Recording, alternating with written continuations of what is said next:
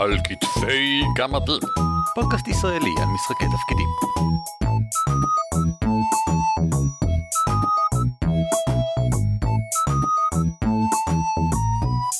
שלום וברוכים הבאים לפרק 170 של על כתפי גמדים, פודקאסט ישראלי שיש לו 170 פרקים ועוסק במשחקי תפקידים. שמי הוא ערן אבירם. נעים מאוד, אני אורי ליפשיץ. והפעם אנחנו מדברים על מייל מאוד קצר, מאוד ענייני, ששלח לנו יהלי גוטמן, ועורר בנו hmm, תגובה, כבר שלחנו לו תגובה לפני די הרבה זמן, אבל החלטנו עכשיו גם לדבר על זה בפודקאסט, בגלל שזה נושא ש... כמו שאורי כבר ציין לפני הקלטה, כשהוא אמר, ערן, למה אנחנו עושים את זה? כבר עשינו את הנושא הזה. אז אמרתי לו, זה לא בדיוק נכון, ואורי, אתה נשמע נורא מוזר גם, כן? אמנם עשינו משהו דומה לזה, אבל לא באמת עשינו פרק שמוקדש כולו לאיך לעשות דוושים מעניינים מיד כאן ועכשיו ברגע זה. אז בוא נעשה כזה. ואז אני אמרתי, נו טוב.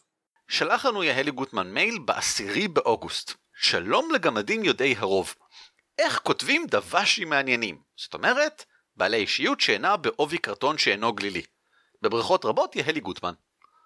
כמו שאתם רואים, קצר ולעניין, מצוין, בסדר גמור. טוב, זו בעיה שהמון אנשים נתקלים בה ב- ב- בכל שלב, כי לא משנה כמה מוצלח תהיה, כמנחה, אתה, קשה לעשות דמויות מעניינות. בייחוד כי הן לא צריכות לעניין אותך, הן צריכות לעניין את השחקנים ואת הדמויות של השחקנים, וזה לא תמיד פשוט. התשובה המיידית שעניתי ליעלי זה קודם כל, תשמע, עשינו פרק על איך לשבור סטריאוטיפים של uh, גזעים, וזה אותו עיקרון מנחה, אני אחזור עליו ממש בקצרה שאני משתמש בו הרבה, לקחת דמות שהיא מאוד מאוד ברורה ומאופיינת, לקחת משהו אחד, לשבור אותו באפיון הזה, ומשם להרחיב. Uh, יש איזה פלאדין, ופלאדין כידוע לכולנו, הם גדולים, הם עטופים בשריון, הם לא פול סטופד, הם כולם לבנים והם מצייתים וכדומה, ואז משנים בו משהו אחד. הפלאדין הזה כל הזמן מקלל. למה הוא מקלל? ועכשיו הולכים אחורה, למה הוא מקלל? כי uh, בילדותו הוא נולד לצמד של זדים שכל הזמן היו עושים מעשים נוראים ו- ומקללים מסביבו, והוא, יש את ההרגל ומשם כבר, אה, אז אולי יש לו גם דם של שדים בעורקה וכן הלאה וכן הלאה וכן הלאה, פתאום זו דמות הרבה יותר מעניינת. אבל כשאני באמת רוצה ליצור דמות מעניינת, אני הולך בגישה קצת שונה. יש לי גישה, גישה של שלושה שלבים מהירים איך לקחת דמות ולהפוך אותה ליותר מעניינת בעולם שלי. השלב הראשון, אני לוקח את הדבש הזה ואני נותן לו מאפיין אחד שמיד קושר אותו לעולם שאנחנו נמצאים בו. זה יכול להיות משהו פשוט להחריד, כמו, כן, לפי המבטא אתם מזהים שהוא מגיע ממאגנימר. כבר הדמות הזאת מקורקעת בעולם המערכה בצורה הרבה יותר חזקה מדמויות שלו. יש משהו שהדמויות והשחקנים יודעים על הדמות הזאת. זה, זה יכול להיות גם, אתה יודע, אתם, אתם רואים טליון על הצוואר שלו עם, סם, עם הסמל של אל כזה או אחר. על הבגד שלו יש סמל של בית אצולה כזה או אחר. לא צריך להרחיב. זה מאוד פשוט, זה גם יכול להיות כבר מין טיזר קטן מעניין לאה אוקיי הוא מסתובב עם סמל אצולה של הבורג'זז מעניין איך הוא קשור אליהם הוא אחד מהמשפחה הוא חייל בשירותם הוא נאמן לבית הוא... זה כבר משהו שמעלה שאלה. ושאלות זה דבר מעניין. הדבר השני שאני משתדל זה לתת לכל דבש מאפיין אחד שהוא ייחודי לו. זה יכול להיות uh, קול מצחיק שהוא מדבר איתו, משהו כזה, והוא תמיד אומר עם הרבה פאוזות, לפני שהוא ממשיך לדבר, הוא גם מאוד אוהב לי, תמיד. זה יכול להיות אבל דברים הרבה יותר קטנים, איזה ביטוי שהוא חוזר עליהם, כמו בשם האף שלי. משהו אחד ייחודי, יש לו, יש לו פגיון שיש על הפגיון ציור של עטלף קטן. יש לו בנדנה שמצויר עליה שלושה עיגולים מחוברים. לא חייב להיות משהו שקשור לכלום, רק משהו שבראש של השחקנים יהיה מקושר אליו. באיזשהו מקום זה קצת כמו ההפך מהדבר הראשון, הראשון היה אה, בוא נחבר אותו למשהו כללי רחב שאנחנו מכירים, והשני זה בוא ניתן לו משהו ייחודי ספציפי שאתם לא מכירים. בדיוק, כי אם וואלה אם הוא אחד מאנשי האצולה של אה, הבורג'ג'ים, יהיה מאוד נחמד לדעת, אה נו ההוא מהבורג'ג'ים, מי, הזה עם הבנדנה? כן, הזה עם הבנדנה. זה, זה מאוד מקבע כזה, גורם לו לבלוט מתוך הקהל. הדבר השלישי שתמיד טוב שיהיה לכל דבש זה משהו שהוא אוהב ומשהו שהוא שונא. או כמו שאני חושב שאתה אמרת פעם, משהו שהוא רץ אל עברו ומשהו שהוא רץ ממנו. כן. זה, זה נורא פשוט לעשות את הדברים האלה. אפשר גם לבחור דברים הכי אקראית בעולם. הוא נורא אוהב מרק דגים, הוא נורא שונא כשמתנהגים לא יפה לילדים. ואתה יודע, אתה מנחה. קל לך ליצור סיטואציה שבה הדברים האלה באים לידי ביטוי. עכשיו, הנה הסוד הבאמת מגניב שלי. וזה נוראי שאני אומר את זה פה, כי כל השחקנים שלי עכשיו ידעו. אחרי שאני עושה דבר כזה, אני נותן לכל דבש מאפיין שקשור לעולם, מאפיין שהוא ייחודי, מה שהוא אוהב, משהו שהוא שונא, אני לרוב לא מרחיב לגביהם. כי אם אתה מתחיל לספר על דמות היא משעממת. כי מה, אנחנו נשמע עכשיו הרצאה על דמות, זה לא כיף. אני שומר את הדברים האלה בצד, ואני תמיד משתמש בו בהקשר למשהו אחר. אתם הולכים אה, ברחוב, יש פה המון סוחרים, אתם הולכים מצד שמאל, איזה חנות שמאפייה מאוד נעימה, אה, בחלון יש שם אה, דגל אדום קטן עם שלושה עיגולים זהובים שמחוברים אחד לשני, כמו הבנדנה של הפלאדין שפגשתם לא מזמן, אתם ממשיכים קדימה, ככה להכניס את הפרטים האלה כדי ליצור קשרים. כי כל פעם שאתה מקשר דברים, משהו קופץ לך. ואתה אומר זה בכלל לא משנה מה אתה מקשר למה, זאת אומרת, צור, צור קשרים, אחר כך כבר תדאג לפרטים. אתה יודע, אם אתה משתמש בשיטה שתומכת לך מראש בדברים כמו חזיתות, אתה יכול מראש להחליט כן. על תמות uh, גדולות. Uh, דברים עם uh, עיגולים וטבעות, הם תמיד מקושרים לאילומינטי. דברים שהצבע שלהם הוא אדום, אדום דם כזה, תמיד יהיו מקושר למסדר הרועים האחרונים. דברים שהם... מאוד מאוד אה, חתוכים בקפדנות במשולשים, תמיד יהיו של הכהונה הרמה. ואז אתה, זה בכלל לא משנה. אתה רואה סימן של מגן דוד, אתה יודע שהוא קשור לכהונה הרמה כי עשו במשולשים. אתה יכול לעשות 400 כאלה עכשיו. יש לו משולש כחול על המדים. אה, יש לו, אה, המגן שלו מעוצב בתור משולש שווה שוקיים ארוך כזה. בראש שלך כבר קישרת אותו למסדר ולמקום ועשית לו הרבה אפיון. שאתה לא צריך לעבוד עליו קשה. עכשיו, אם אתם עושים את שלושת אלה, נורא קל לרשום שלוש או בעצם ארבעה דברים על כל דמות, והיא מאופיינת ממש היטב. וגם אם לא, כל אחד מהדברים האלה הוא משהו שנורא קל להתייחס אליו ולדבר אליו, כך שהדמות, יש לה תיאורים שלאו דווקא חוזרים על עצמם ואפשר בכיף אה, לקדם אותה. עכשיו, אני טוען גם שכל אחד מהדברים האלה אפשר להרחיב מאוד שיהיה חלק ממש מהותי מהדמות. הדבש הוא ממגנימר, סבבה, תרחיב את זה, תרחיב, תרחיב, תרחיב, תפתח את הדמות לגמרי. הוא מדבר במבטא מגנימרי. כל דבר שלישי שהוא אומר הוא, אה, דווקא אתם יודעים, מגנימר מוכרים את זה בחצי מחיר. אמ, אה, וואלה, תשמעו, זה נורא טעים. זה לא כמו החזיר והמשרוקית במגנימר, בואו בוא לא נסחף, אבל זה עדיין נהדר. הוא, יש לו קול מצחיק, קח את זה לאקסטרים, יש לו ביטוי שהוא חוזר עליו, שיחזור על זה כל הזמן ועם שינויים. חי ספמי, ספמי היה מתלונן מזה. או למה שלא אצא ספמי ואני והוא נילחם בכם. וזה, כל אחד מהדברים האלה שווה להרחיב. הוא אומר חי ספמי, זה אומר שכשכולם נחים, אה, אז אתם יודעים, ואורנור יושב בצד ומבריק את שפמו. ושם שווה על שפמו. עכשיו הוא מגלח את שפמו, וכן הלאה וכן הלאה. זה משהו נחמד ש... שיכול לגרום לדמויות ולשחקנים האחרים to relate to, להבין מה קורה איתו. וברגע שהם יודעים גם מה הוא אוהב ומה הוא שונא, קודם כל דאגו שזה יקרה, שזה יבוא לידי ביטוי, ותנו לזה משקל, זה נהדר, ואז גם השחקנים יודעים שזה. עכשיו זה שיטה אחת, שהיא מעניינת, אני נורא אוהב אותה, אני משתמש בה הרבה. אני, בגלל שאני גם משחק וגם מאלתר כבר הרבה מאוד שנים, מאוד אוהב לאתגר את עצמי. אני אבחר לי רעיון בסיסי אחד קטן, ואני אנסה לפתח ממנו דמות שלמה. עכשיו, רעיון קטן יכול להיות כל דבר. זה יכול להיות מחשבה אבסטרקטית, כילד הוא מצא חלוק נחל בנהר, ומשם הוא צומח, אוקיי, הוא נורא אוהב מים, הוא עבד, הוא נורא אוהב לדוג, הוא מצא את העבודה הראשונה שלו על ספינה, עכשיו הוא היה שייט מדופלם, מסתובב בכל האזור, הוא הסתבך עם כמה שודדי ים, בגלל זה הוא לא מתקרב עכשיו לים, אז הוא קצת מיומן בשימוש בחרב וכדומה, אבל התשוקה האמיתית שלו זה תמיד מן, משהו קטן ופשוט לנפח ולנפח ולנפח עד שאתם מגיעים למשהו, לדמות אמיתית. שזה אתגר נהדר, אם אתם יכולים לעשות את זה תוך כדי סשן נהדר, אם אתם לא, פשוט זו דרך מאוד מעניינת ליצור אה, דמויות מראש, ואז לדחוף אותם פנימה.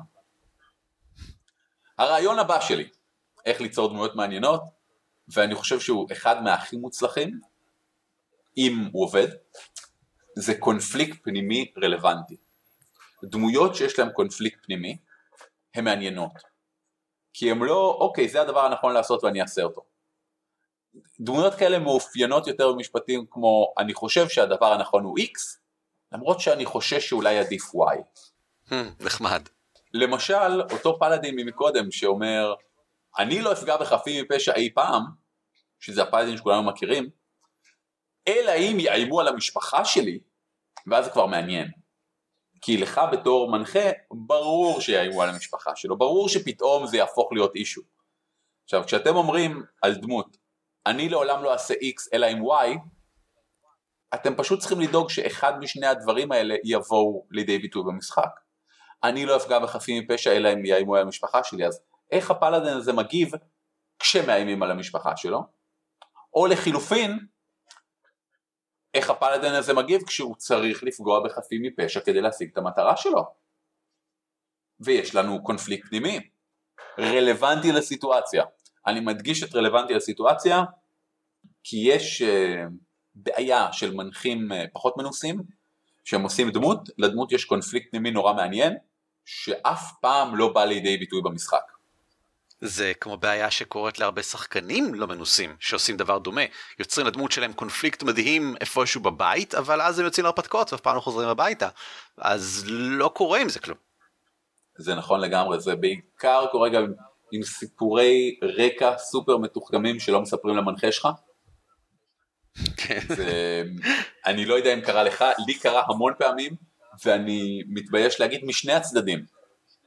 אמ, אני זוכר קמפיין ששיחקתי בו, ואחרי שנה אנחנו מדברים, כי הדמות שלי היה אירי מבוגר, והדמות של אחת השחקניות הייתה אה, נערה צעירה, והוא כל הזמן טיפל בה ודאג לה והגן עליה, אה, ואז אחרי שנה פתאום היא אומרת, כן, אבל אתה, כאילו, אני בטוחה שיש איזושהי סיבה למה הוא באמת, למה הדמות שלך כל כך מגנה על הדמות שלי.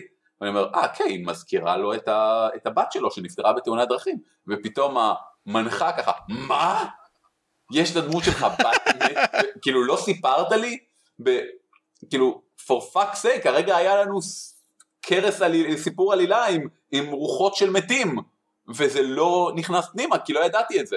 אני כזה, כן, obviously אחד מאיתנו אידיוט. כן, לא נעים. וזה באמת, באמת אה, חבל. כי אם יש משהו שהוא באמת חבל במשחקי תפקידים זה כשלדמות יש משהו מעניין שלא בא לידי ביטוי. נעבור לרעיון הבא, השיטה של Fate. ב Fate לכל דמות יש רעיון מרכזי וצרה. וההגדרה של צרה ב Fate זה משהו שמפריע לאותה דמות להשיג את היעדים שלה. מה הם עושים פה בעצם? הם מוצאים דרך להפוך את אותו קונפליקט או בעיה פנימית של הדמות לתמיד רלוונטית. כי לדמות יש יעד שהיא מנסה להשיג, והצרה בהגדרה זה משהו פנימי שמפריע לה. פנימי, שוב, חשוב להדגיש אולי בשיטה של Fate, לא חייב להיות פנימי אז בתוך הדמות. אה, זה יכול להיות, זה יכול להיות וואלה, אני מאוד אוהב את העבודה שלי כשוטר, ואני שוטר לדוגמה, אבל אני אלכוהוליסט. זה הצהרה שלי, קלאסי. כן. אבל זה גם יכול להיות משהו חיצוני. אה, אני אה, לא מסתבך עם העל טבעי, אבל אני בחוב לחבורה של מחשבים. הם הצילו את חיי פעם. תשמע, זה משהו ש... שמושך את הדמות הצידה, וזה משהו שהופך את הדמות למעניינת. אז אני, אם יש לכם דמות עכשיו, ואין משהו שאתם יכולים להגדיר בתור צרה עבורה, תגדירו. זה אני תמיד אומר לכל שחקן. כשלדמות שלך קשה, לשחקן שלך קל. אין, וואו, אני נכון. מקעקע את זה. הנקודה האחרונה שאני רוצה לדבר עליה, לגבי איך להפוך אה, דב"שים למעניינים, היא מערכות יחסים. זה קשה, זה דורש התמדה, דורש uh, הקשבה, אבל אפשר לעשות את זה. בדיוק היום בבוקר אה, לימדתי את הסדנת אימפרוב השבועית שאני מלמד, ואחד מהנושאים שדיברנו עליהם היה איך להפוך מופע אימפרוב למרתק עבור הקהל. עכשיו יש דברים שנורא קשה להתחרות בהם, בין מחזה כתוב לבין אימפרוב. מחזה כתוב כמעט תמיד יהיה כתוב יותר טוב. למה? כי מישהו כתב אותו ומישהו אחר עבר עליו ואז העלו אותו ואז העלו הצעות ואז שינו בהתאם להוצאות ודברים הלכו והשתפרו עם הזמן. באימפרו ובמשחק תפקידים אין לנו את המותרות הזו. אנחנו לא יכולים לכתוב את הסיפור מראש, לתת לאנשים לעבור עליו ולסמוך עליו שהוא ירוץ כמו שכתבנו. כי אתה יודע, כלל האפס, לא תריץ את ההרפתקה כמו שתכננת אותה, אין, זה לא קורה. אבל היתרון של אימפרו ושל משחק תפקידים זה שהדברים קורים עכשיו.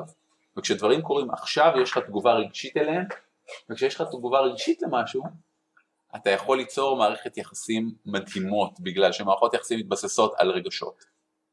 בואו נתחיל עם טיפים איך ליצור מערכת יחסים בין דבש לבין הדמויות בקבוצה. קודם כל אפשר בגישה של ואנור או עולמות פראיים, פשוט להגיד שיש ידע, ידע מוקדם. וואלה, אתם רואים בצד את ברטנור, ברטנור, הברד הידוע. אה, הדמות שלך, גוולץ', כבר מכירה אותו, ספר לנו מאיפה. כן, מגניב. ספר לנו זה, אה, מה הייתה הכותרת של ההרפתקה שעשיתם ביחד. נכון, בעולמות פראיים ככה הם עושים, נכון? כן. מה מאחורה של הספר שמתאר את ההרפתקה הקודמת שלכם. שזה, זו שיטה שאני מאוד אוהב, בייחוד כי היא מאפשרת לשחקנים להוסיף נפח, ואז הם מכניסים את הדברים ש, שמעניינים אותם. כן, הם גם מרגישים יותר בעלות על המערכת היחסים הזאת, כי הם השתתפו ביצירה שלה. עוד דבר זה מטרות משותפות או מנוגדות. כי אם יש לכם מטרה משותפת, לכם ולדמות כלשהי, זה כבר מכתיב הרבה מהדינמיקה של מערכת היחסים שלכם. אם יש לכם מטרות מנוגדות, זה עוד פעם מכתיב הרבה מהדינמיקה. עכשיו, זה לא חובה. יכול מאוד להיות שהפארטי שלכם רוצה להשיג את האוצר של הדרקון הלבן בשבילכם, ושהפארטי השנייה רוצה להשיג את האוצר של הדרקון הלבן בשביל תהילתו של המלך אוסגוד. וזה בסדר. Mm-hmm. זה לא בהכרח אומר שאתם אויבים. אתם מתחרים. זה יכול להיות אפילו מעניין. זה יכול להיות נהדר לשבת במסבעה ולשמוע את הפלאדין שלהם, אורנור המעצבן הזה אומר, תשמעו, אבא שלי היה שד, אמא שלי הייתה שדה, ואני מוכן שיחתכו לי את השד שיש לי בין הרגליים לפני שאני אתן לקבוצה של הרפתקנים מלוכלכים כמותכם להצליח יותר מקבוצה שלנו. ונורא חסר לי שהרבה פעמים ב... בדינמיקה בין ה party לבין דמויות או פארטיות אחרות או whatever, דברים שקיימים בעולם, לא יכול להיות friendly banter. Mm. זה תמיד מאבקים ותמיד מישהו צריך לנצח ומישהו מת וכו'. אני חושב שתחרותיות כזאת של מטרות מנוגדות או מטרות שמתנגשות, בלי להפוך להיות קרב שפותר את העניין, הן הרבה יותר מעניינות. תחשבו על זה נהדר זה אחר כך כשאחת מהקבוצות באמת חוזרת והמפסידה צריכה לקנות לה בירות. כן. או שאחת מהן חוזרת ואתם ניצחתם ואיזה יופי ותראו איזה מוצלחים ואז הקבוצה השנייה חוזרת ושתיים מהדמויות שלהם מתות. איזה משקל ונופח זה נותן פתאום למה שהתרחש. ואני רוצה לקנח עם הדבר שהוא הכי חשוב במערכות יחסים מבחינתי. שבלעדיו כל שאר הדברים הם באמת הם הם יהיו, אתה יודע, ציורים בלי צבע. וזה בחירות רגשיות חזקות, strong emotional choices. Mm.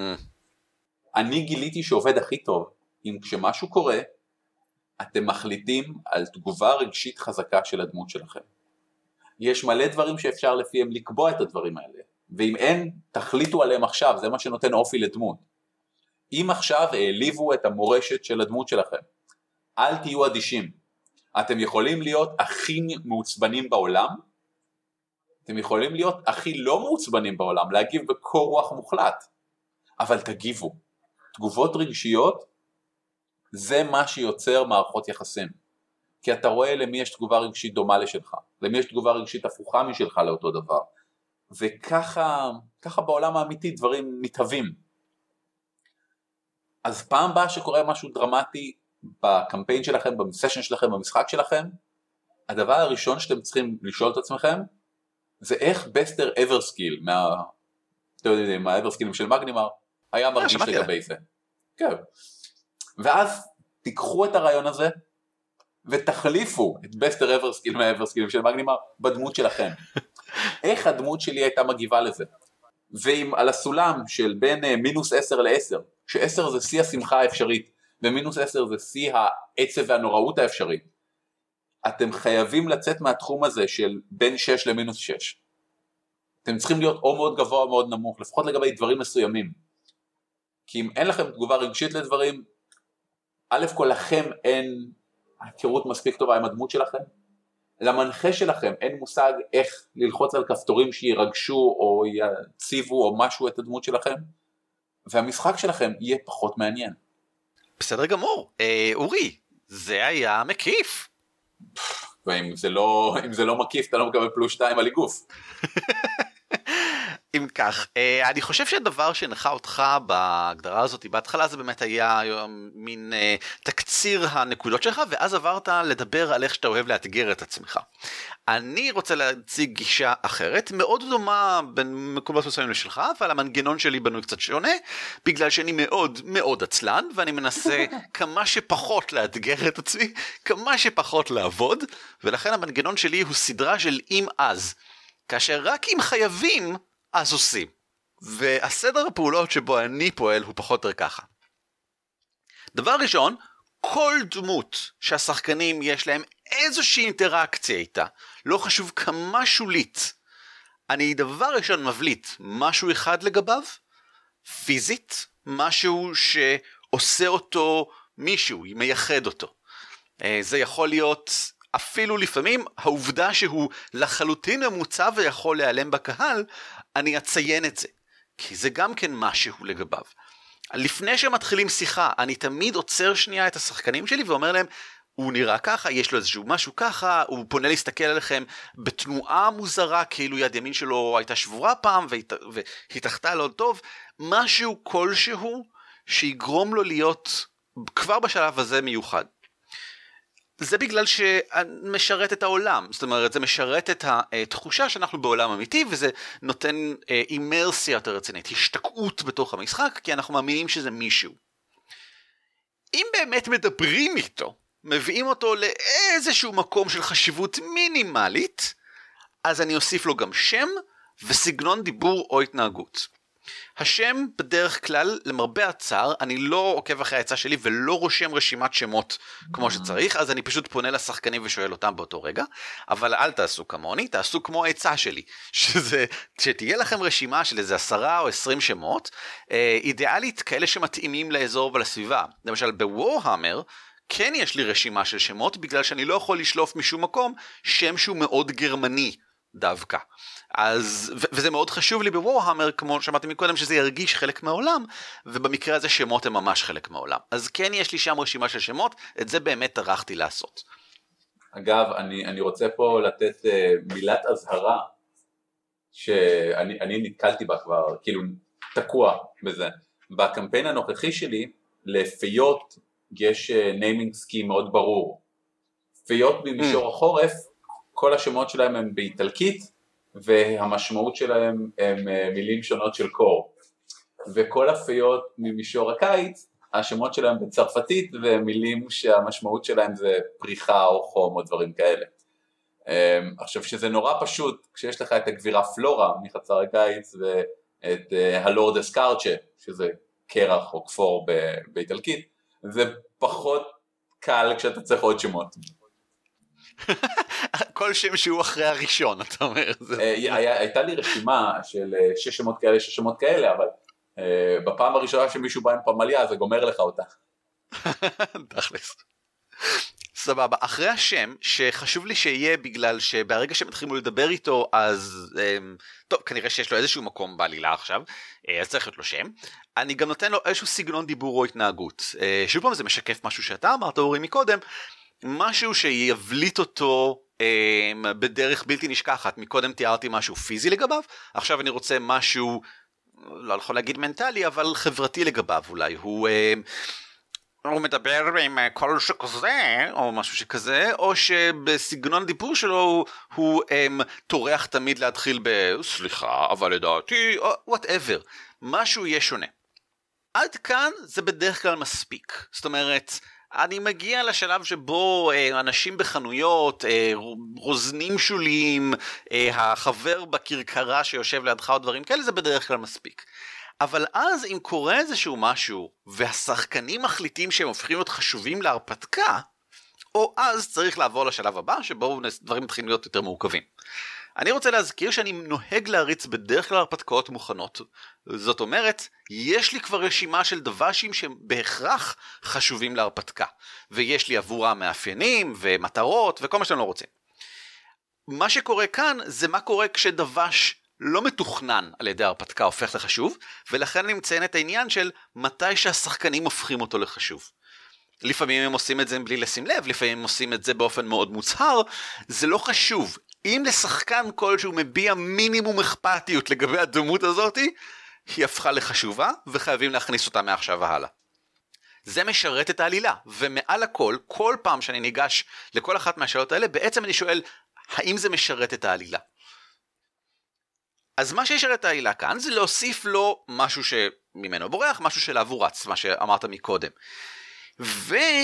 ומאפיין כלשהו שמבוסס על הארכטיפ, שזה שוב פעם משהו שאמרת מקודם, אמרת שאתה אה, לוקח משהו ברור לגבי הארכטיפ שלו, הפלאדין, שמקלל, אבל אני לא חושב שחייבים לעשות subversion, אפשר גם להדגיש. או שאפשר גם אה, להעלים אותו. למשל, אפשר להגיד, הפלאדין הזה יש לו אה, שריון אור. שריון אור במקום שריון אה, לוחות מלא זה מאוד לא שגרתי לפלאדין, mm-hmm. זה subversion, זה אה, לסתור את הציפיות. אבל אפשר גם להגיד, אין לו שריון. אני לא יודע אם זה סותר את הציפיות, כמו שאולי הוא פשוט כרגע אין לו שריון, ואחר כך יכול להיות שיהיה לו. כרגע הוא נח, או whatever. או שאפשר ללכת לכיוון של יש לו שריון והוא ממורק ומדהים ואדיר ובעיטורים שזה הולך לחלוטין עם הארכטיפ ודוחף אותו למוקצנות. שיש משהו נהדר שנקרא אפיון על ידי חוסר. אה, לציין את ההיעדר של משהו כפריט מאוד מאוד רב משמעות ואתה יכול ב, באמת בחצי מילה במשפט התיאורי הזה של הפלאדין בלי השריון אה, להגיד משהו שכבר יגרום לשחקנים להיות סקרנים בלי שהם ידעו את זה. משפט כמו אה, הפלאדין מתקרב אליכם, הוא כרגע ללא השריון שלו, זה כבר גורם להם לחשוב, רגע, למה כרגע? זה, זה גורם לך לאיזושהי תהייה, כי ברור, זה מציין מראש שברור שצריך להיות לו. ההגנה מתקרב אליכם, החרב שלו בבירור לא שם, רגע איפה החרב שלו? זה נכון, אני משתמש בזה הרבה מאוד, כן. מה שאתה אומר זה, זה בתכלס כבר גם אה, הצעד האחרון של, של השלב הזה מבחינתי להשאיר, להשאיר סימן שאלה שזה גם כן משהו שאתה ציינת מקודם. אמ, זה, בדרך כלל זה האופן שהוא גם מתחבר אצלי לחיבור לרקע של הדמויות או של העולם. זאת אומרת, אה, כשאני הופך אותו למגנימרי לצורך העניין, ומגדיר, כן, יש לו מבטא מגנימרי, שאגב לי אין שום בעיה לעשות את זה אפילו אחרי שהם דיברו איתו כבר רבע שעה. זאת אומרת, אחרי שעברנו את שני השלבים הראשונים ובהם לא ציינתי שיש לו מבטא מגנימרי, אין לי שום בעיה להגיד, בשלב הזה, כשהחלטתי שהוא חשוב, ויש לו מבטא מגנימרי. ותמיד היה לו, ואני מכניס את זה באופן אגבי לגמרי לשיחה. כדי שהשחקנים לא, לא יודע מה, ייקחו את זה בהפתעה גמורה. אה, זה פשוט ברור מאליו, זה שם, זה כזה. אם אה, התחלנו לדבר עליו יותר, אז תדעו לכם שהמבטא שלו הוא מגנימרי. אפשר גם להכניס את זה באופן הרבה יותר חלק לשיחה. אה, בשלב הזה הוא קצת מתבלבל במילים שלו, כי הוא משתמש בסלנג מגנימרי, בעוד שעד עכשיו הוא דיבר בלשון סחר ברורה. זה לא מפתיע אותם כמובן, המבטא שלו עד עכשיו היה כבד גם ככה. זה בדיוק האופן הנכון לעשות את זה, אני מסכים. Um, וזה המקום שבו אני, אני לא יודע אם בדרך כלל, אבל לעיתים קרובות אני מוצא את עצמי מכניס את המסתורין כאן, במקום שבו זה מתחבר או לדמויות או לעולם. אה, רקע של דמויות בדרך כלל, ורקע של דמויות זה להרחיב, דיברנו על זה בעבר, אני לא מתכוון רק לספציפית זה סבא שלך, אני מתכוון אמ, זה מגיע ממגנימר, גם אתה מגיע ממגנימר, זהו, זה מספיק, אני לא צריך יותר מזה בשביל להגיד זה מתחבר לרקע של דמויות. זה מתחבר לרקע של אחד הדמויות ולכן לאחד השחקנים אכפת מזה, זה מה שמבחינתי מהותי כאן. לגבי לחבר לרקע של העולם, בזה אני בעצם מתכוון כל השאר. זאת אומרת, אם הוא מגיע מנברווינטר, ואתם בחיים לא הייתם בנברווינטר, אבל שמעתם מלא על נברווינטר, אז אני מחבר אותו לעולם. אני מחבר אותו למקום שאליו הם עשויים להגיע, וזה בראש שלהם, הם כבר יודעים על נברווינטר, בראש שלהם זה מתחבר עם ככה, שוב פעם, להתמצקות שלו כחלק מהיקום, ונותן להם פרט נוסף על נברווינטר, שבגדול, בהרבה מהמשחקים, לא הייתי מציין מלכתחילה את נברווינטר, אלמלא הם היו אמורים היו להגיע לשם מתישהו בעתיד, או צפויים להגיע לשם. אז זה טוב שהאיש הזה באיזשהו מקום הוא רמז מטרים לכל נברווינטר. עוד חלק בפאזל של נברווינטר. אני מציע למנחים פשוט שיהיה לכם רשימה של מקומות חשובים בעולם המערכה שלכם, ופשוט כל פעם שפוגשים דבש חדש, הוא מהמקום הבא ברשימה. השלב האחרון מבחינתי, אה, אחרי שעשיתי את כל זה, הוא לתכנן מקום להמשך. עכשיו, אם דמות הגיעה למצב שבו היא חשובה, כלומר הגיעה לשלב השלישי, אז אין לי כמעט ספק שאני אאלץ לתכנן למקום להמשך. אני בדרך כלל מגיע למסקנה של מה ההמשך הזה, תוך כדי השיחה איתם, או לקראת המשך המפגש שבו אנחנו משחקים, אולי אפילו רק אחריו אני אחשוב על זה יותר לעומק, ואני אגיע למסקנה. כל מה שאמרתי עד עכשיו דרך אגב אני כותב וזה בערך מהדברים היחידים שבכלל אני כותב. אה, אם נפגלים בדבש חדש אני כותב מיד את השם שלו אני מציין את הדברים שבולטים לגביו ואז אני מציין מה אנחנו יודעים לגביו ומה יכול להיות עוד רלוונטי לגביו להמשך אני בדרך כלל לא נוהג לכתוב את התכנונים שלי להמשך, שעוד רגע אני ארחיב עליהם, בגלל שהם נוטים להשתנות בהתאם למה שקורה, ולכן זה מאוד חשוב לי. זה גמיש, העתיד נוטה בערפל, אורי, אי אפשר לראות אותו אפילו באמצעות הפורס. ולכן כדאי לתכנן אבל כדאי שלא אה, להתמצק על זה יותר מדי, כי אנחנו רוצים שזה משחק תפקידים, אנחנו רוצים לגלות מה קורה, אנחנו לא, לא כל כך רוצים להנחית מה קורה. אז איך מתכננים להמשך? אני בגדול רואה שני כיוונים לתכנון, לטווח הקצר ולטווח הארוך, ואני רואה שלוש אפשרויות, לחזור, למות או להתפוגג. זאת אומרת, כל אחד מהדברים האלה יכול לקרות בטווח הקצר או בטווח הארוך. למשל, ייתכן שיש לי דמות של גובלין, בוא נקרא לו נסק, שהחבורה תפסה אותו בסשן הראשון, שזה בדיוק מה שקרה בפנדלבר, שאתם יכולים להקשיב ולראות את זה קורה בפעולה. לא תכננתי שזה יקרה, לא חשבתי שהם ישאירו אותו בחיים, לא העליתי בדעתי שהם ירצו להשתמש בו בתור מדריך שייקח אותם לתוך המבוך עצמו של הגובלינים. אבל כל זה קרה בכל זאת, מה שהביא אותו לכך שהוא דבש חשוב. ומאחר והם ממש לקחו אותו איתם, לא הייתה לי שום ברירה אלא לחשוב על מה אני עושה איתו להמשך. לטווח הקצר, כל עוד הם בתוך המבוך, אמרתי לעצמי, הוא ישרת אותם בסוג של ברקע שכזה. הוא, הוא קצת התפוגג, זאת אומרת. הוא לא היה חשוב, הוא רק הגיב. כי רציתי שהם יתעסקו עם המבוך, לא איתו. רציתי שיהיה להם את הכיף של המבוך שמתוכנן כבר וכל זה. והוא היה שם בשביל, אני יודע, כשיוצא להם אחד טבעי, אז נסק בעצם הוא זה שצבח משהו ולכן הם אה, נפלו או משהו כזה. נחמד, מעין מחולל אירועים אקראי כזה. הוא תירוץ לאירועים, אני חושב. הוא, הוא לא כך עשה בעצמו שום דבר משמעותי, מלבד כשהם פנו אליו, שמבחינתי זה אותו דבר כמו להתפוגג לרקע, כי זה לא דורש ממני שום דבר. אני צריך לעשות מעט מאוד לגביו. לטווח הארוך החלטתי שהוא יחזור. זאת אומרת, הוא יהיה דמות שחוזרת, והוא אכן חזר, ואני מתכנן שיחזור שוב פעם בהמשך. כי הוא לא מת שם, והם לא הרגו אותו גם בפעם השנייה שהם מצאו אותו, וכבר תכננתי לשים אותו במקום שלישי, ואז השחקנים הגיעו לשם והם לא מצאו אותו כי הם לא נכנסו לחדר היחיד שבו הוא היה, כל התכנון הלך. לא משנה, הוא עדיין יחזור בגלל שהוא מאוד מצא חן בעיניהם. וזה מעולה, איזה יופי, זו דמות שהשחקנים אוהבים, בוודאי שהיא תחזור. אבל הוא גובלין, הוא נבל כזה, אז הוא בא והולך, הוא לא... הם לא, הוא לא מסתובב איתם בעיר עכשיו, הוא לא מצטרף לחבורה. הם הגיבורים, הוא לא יכול להיות גיבור. אז הוא יופיע שוב פעם פשוט בהמשך, זה יהיה דמויות שהם נתקלים בו. צריך למצוא סיבות ללמה ואיך. מגניב אגב. זה משהו שסיגלתי גם במערכה של וורהמר אה, ששם שוב פעם יש דמות שנורא מצא חן בעיני השחקנים. גמד הטרול סלייר שמדבר ככה כל הזמן והוא מגניב כי הוא עושה צרות והוא עושה בלאגנים וזה כיף אבל אני לא רוצה אותו שם כל הזמן. אז הוא מבחינתי גם בטווח הארוך וגם בטווח הקצר תמיד מתפוגג וחוזר. הוא תמיד שם רק כשאני צריך אותו לסשן אולי, ואז הולך, ומבחינתי הוא יכול ללכת פשוט בכך שאני אומר, כן, הוא השתכר ונפל מהעגלה ולא ראיתם אותו חודש אחר כך. כי כי זה הגיוני בדמות כל כך מוגזמת, אז השחקנים מקבלים את זה גם. מה לגבי למות? כי זה חשוב. למות לטווח קצר זה כדי להשיג אה, רווח דרמטי מיידי. למשל, אה, אתם הכרתם אה, שלושה בריונים בעיר, אתם הצלחתם להכניע את הבריונים האלה, אתם מכירים את השמות של כולם עכשיו כי דיברתם איתם ולכן עברתם את השלב הראשון והשני, אז בהכרח יש לכולם שמות.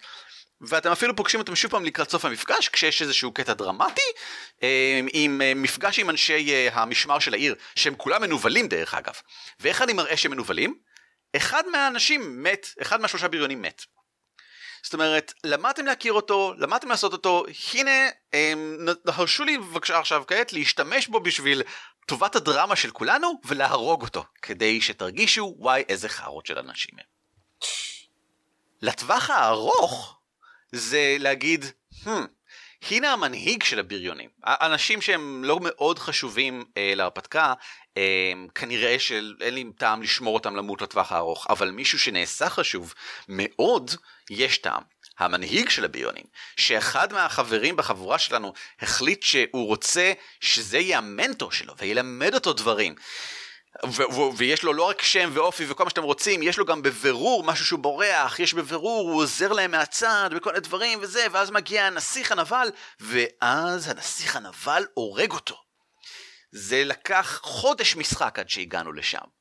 אבל אני מהיום שהם פגשו את הבחור הזה כבר אמרתי לעצמי, האיש הזה צריך למות בטווח הארוך. בגלל שלשחקנים אכפת ממנו. כי אני אומר, יש רק שלוש אפשרויות בסופו של דבר שאני רואה. לחזור, למות או להתפוגג. בוודאי שזה לא יכול להיות לעמוד במרכז המסך בגלל ששם השחקנים עומדים. אז השאלה היא רק איפה הדמות הזאת עומדת לעומתם ואיך היא משרתת את הסיפור בד... בצד הטוב ביותר, בטווח קצר, בטווח הארוך. זהו, זה בגדול המנגנון ערן ליצירת אה, דבש בן רגע, אה, והוא רשום, אני ארשום אותו באופן הכי מדוקדק שאני יכול בהערות של הפרק הזה. כל כך עצוב. למה? כי הוא מת? כי סטטיסטית רובה, אתה יודע, ימותו. או שהם יחזרו כדי למות, או שהם יתפוגגו כי הם מתו. זאת אגב אחת הסיבות שמאוד קל לי להציג דמויות חדשות די מהר, כי זה, זה נותן לך יותר קנון פודר שימות אחר כך. למשל עכשיו אמ, בחבורה של הווארהמר שלי כל אחד מהשחקנים קיבל אה, שוליה. גם כדי לתת להם את התחושה שהם גיבורים גדולים כי אנחנו בשלב מאוד מתקדם וגם זה בעצם מין עלייה בדרגה לדוושים שהם כבר הכירו מקודם. כמובן שמשהו ייאלץ לקרות לאחד מהם באיזשהו שלב בקרוב. Yeah. אין מה לעשות. אולי זה משהו טוב. אה, בום. לא בעולם של וורהמר לא. אני בטוח שיש עכשיו הרבה מאזינים שמקשיבים לנו ואומרים לעצמם כן זה כל הדברים שאמרתם נורא נחמדים אבל איך לזה זוכרים את כל זה. אז אתם יודעים או שתרשמו או שתרמו אני נניח מרמה. אני הרבה כן. פעמים כשאני מציג דמות חדשה אני מחליט על איזושהי דמות מסדרת טלוויזיה ואני מבסס את הדמות הזאת בגדול על הדמות הזאת. כן, כן. כן, זה פשוט, הלורד אסקארט שלמשל שהזכרתי קודם בחצי מילה, לי זה קל כי אני גם עכשיו אה, מתעד את הקמפיינים אה, עם דמויות ועם סיכומי סשנים וכדומה, אז פשוט חשבתי שהוא יהיה מבחינה פיזית, היה לו מאפיינים פיזיים נורא ברורים של איש עסקים כזה, והחלטתי שהוא יהיה ג'ייק דונגי למי שרואה את פרטי אה, רוק. כן. אלק בולדווין הוא השחקן.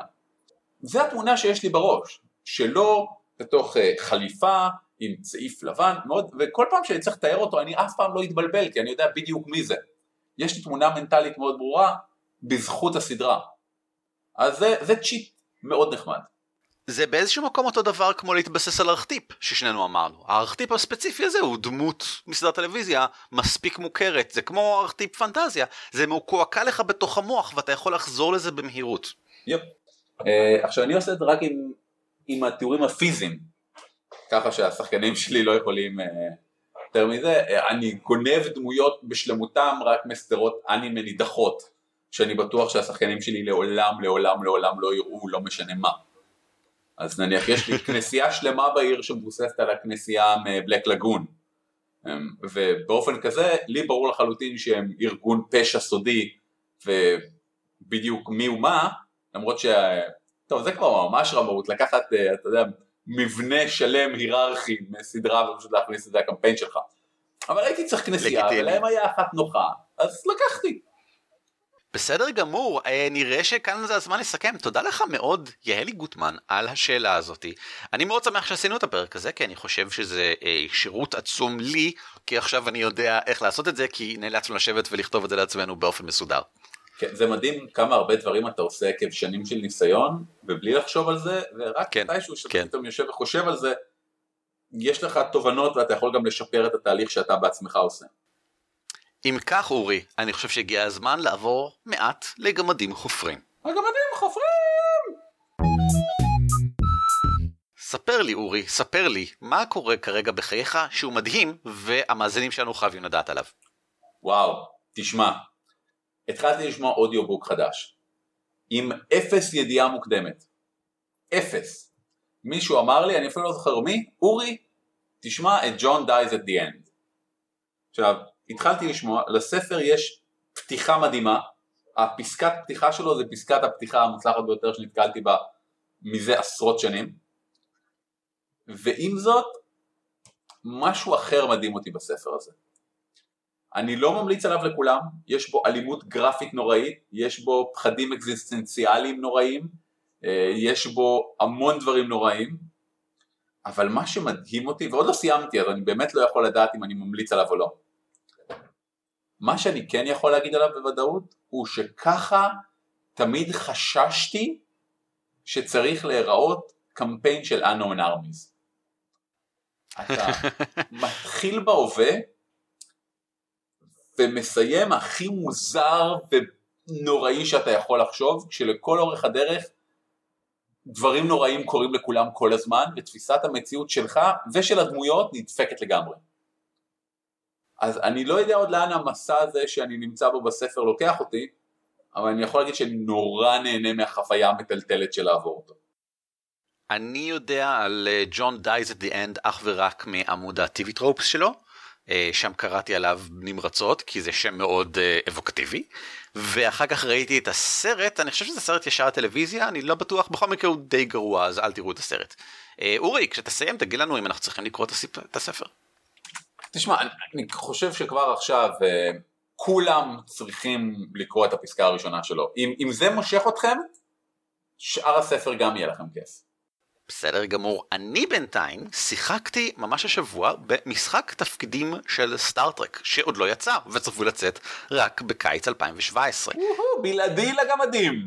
ואני כולי תודה למאזיננו אה, יהודה חלפון, מהפודקאסט המפורסם אה, שורפי משחקים גם כן, הפודקאסט לגיימר העצלן, שחובב מאוד גדול של מודיפיוס, החברה שמאחורי סטארטרק, והזמין אותי דרך פייסבוק לאירוע פייסבוק שלהם שמתרחש כאן בלונדון. יהודה עצמו לא יכול להגיע כי הוא לא כאן בלונדון, אבל הוא אמר, אה, אולי תרצה, ואני מאוד רציתי. אני לא ידעתי שהם עושים את זה, וכנראה גם מעט מאוד אנשים אחרים, כי הגיעו רק איזה עשרה איש.